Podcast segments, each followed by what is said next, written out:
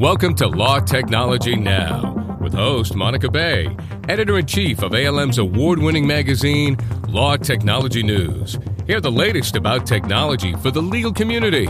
If it's tech, it's a topic right here. Welcome to Legal Tech New York 2009 and our very special program, What I Hate About Technology and What I Expect My Outside Counsel, Opposing Counsel, Vendors, and my staff to Do About It.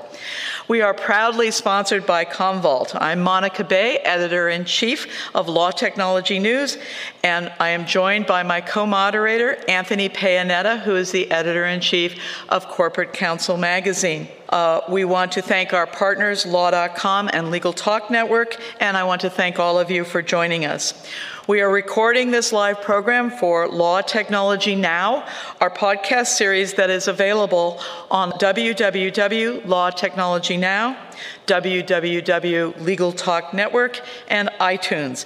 It is my complete pleasure to introduce my colleague, Anthony Paonita, editor in chief of Corporate Counsel Magazine, to introduce our speaker. Last up is Kimberly Towson, Senior Manager of Legal Administration, United Technologies Corp. Thank you. Um, since we're doing this in podcast, I was hoping we could get um, some response from the audience. How many folks here, by applause, are vendors? How many in-house people with law with in-house counsel? And how many are law firms, either the IT or the lawyers? For the law firms, I just want to let you know um, next year they're going to be changing the pricing model here at Legal Tech for the firms. It's going to be a new alternative arrangement for you folks. They're going to bill you by the hour, or however long you're here. If you go to some of the bigger exhibits, there's going to be a premium on that. And um, it's free if you take the stairs, but if you take the escalator or the elevator, there'll be a disbursement charge. Um, and what I hate about technology is the fact that law firms have not used technology to price the product. What I hate about technology is that my bosses and the in house counsel are coming to my team and saying, What should it cost us for this lawsuit? Um, think about that for a minute. I'm being asked to price your product. In house counsel has been beating the drum of alternative fees for 20 to 25 years. This has been going on. And, and to the point made by several panelists, firms hold themselves out as experts, but all of a sudden, they're not an expert when it comes to actually pricing it. Firms and the vendors that support them have the technology in place, they have the tools. We know they do this. They do this to figure out what their total billable hours are what their realizations are in terms of their billing, the aging of their WIP, their aging of their receivables, the realizations of their collections. All of that, they use technology for that. But when it comes to us asking for a budget or what's this going to cost, all of a sudden, they don't have an, an answer. Um, several business publications you've seen recently, it was in Forbes, it's been in the Wall Street Journal, um, it was in the New York Times, talked about the billable hours. And what I ask the firms to do is look at the data that you have and instead of having client development monies you need r&d monies there that are to get analysts to ha- look at your data and to put together pricing models for your corporate clients. And i will tell you that if you build it they will come um, UTC, um, we're very driven for alternative fees. We have well over a third of our total outside counsel spend is on alt fees. And we had a firm that was doing, you know, probably five to six figure um, billings with us that came to a meeting and put together an overview of what they've done using Six Sigma. And were able to offer us a flat fee for single plaintiff employment work up to the point of uh, motion for summary judgment. That firm has quadrupled their billings with UTC. It's possible, they put the effort into it, and what we want as a corporate client um, is for the firms to use the same technology that they figure out how to pay their partners to also price their product. We're going to take a short break to hear a word from our sponsor, Commvault, and we will be right back. I'm Monica Bay, and you're listening to Law Technology Now. Commvault Simpana provides an unprecedented level of business intelligence from all types of ESI. This intelligence rapidly finds key evidence, assess position quickly, and monitor costs, thereby helping choose the best case strategy earlier in the process. Simpana software provides framework for a range of activities, retaining, classifying, accessing email, files, and documents, as well as backup. All this achieved from a single console and infrastructure.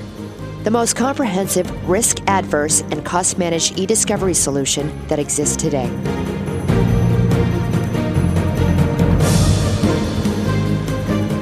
I'm going to turn the, the you know, the focus in on, on corporate counsel. Um, I am not an attorney. I'm the go-between between the attorneys and the outside counsel vendors. And I will say that um, I look at what the biggest problem facing us right now, at least in my organization, is, and it's everybody wants the data. They want to get it out of the systems, and they think it's easy. And I blame, quite honestly, internet shopping and fantasy baseball. And I use those examples. Um, my 75 year old mother, who can't figure out how to do her taxes, can somehow figure out how to get on the internet, find the pricing for a certain pair of boots for my brother, find a coupon out there, and buy it. And my husband, who cannot figure out Excel spreadsheets, somehow managed to get online, join fantasy baseball or football, have his teams, and that's the problem is that we have everyone using technology at home and they transfer the ease with which they can get information out on the internet to the systems we use in house. It's very hard. And we have to protect ourselves from ourselves. Um, the amount of data that we are asked to collect in systems. Um, it, it, it's, it's, it's outrageous. And, and we've kind of played the role, at least from my team as implementers, that we have given um, lawyers full rein on what kind of data they want, and we have learned.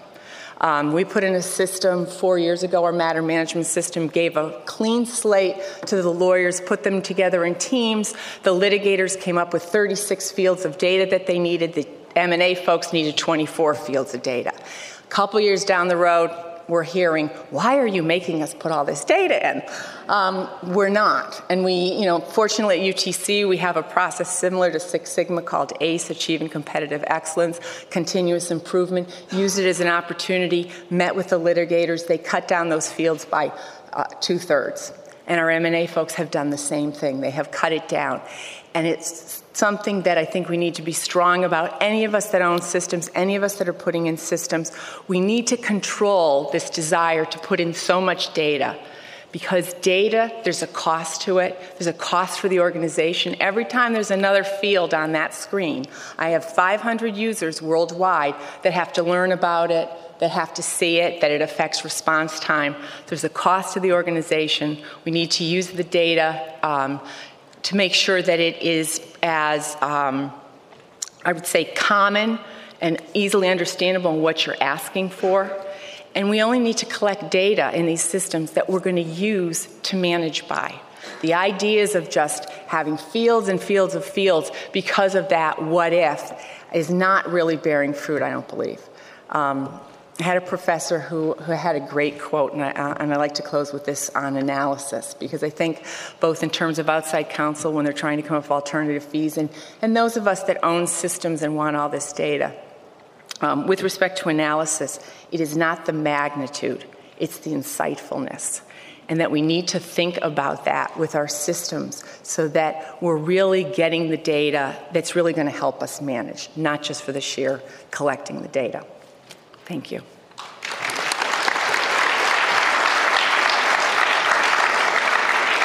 You have been listening to a special edition of Law Technology Now, recorded live at Legal Tech New York 2009 on February 3rd. We would like again to thank our sponsor, Commvault, and also thank our producers, Legal Talk Network and Law.com. To hear other podcasts in this special series, please visit www.legaltalknetwork.com, www.lawtechnologynow.com, or iTunes. I'm Monica Bay, and this is Law Technology Now.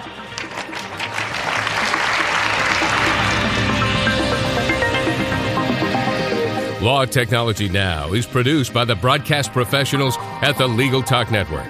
Thanks for listening. Join Monica Bay for next month's podcast on the technology issues affecting the legal profession today.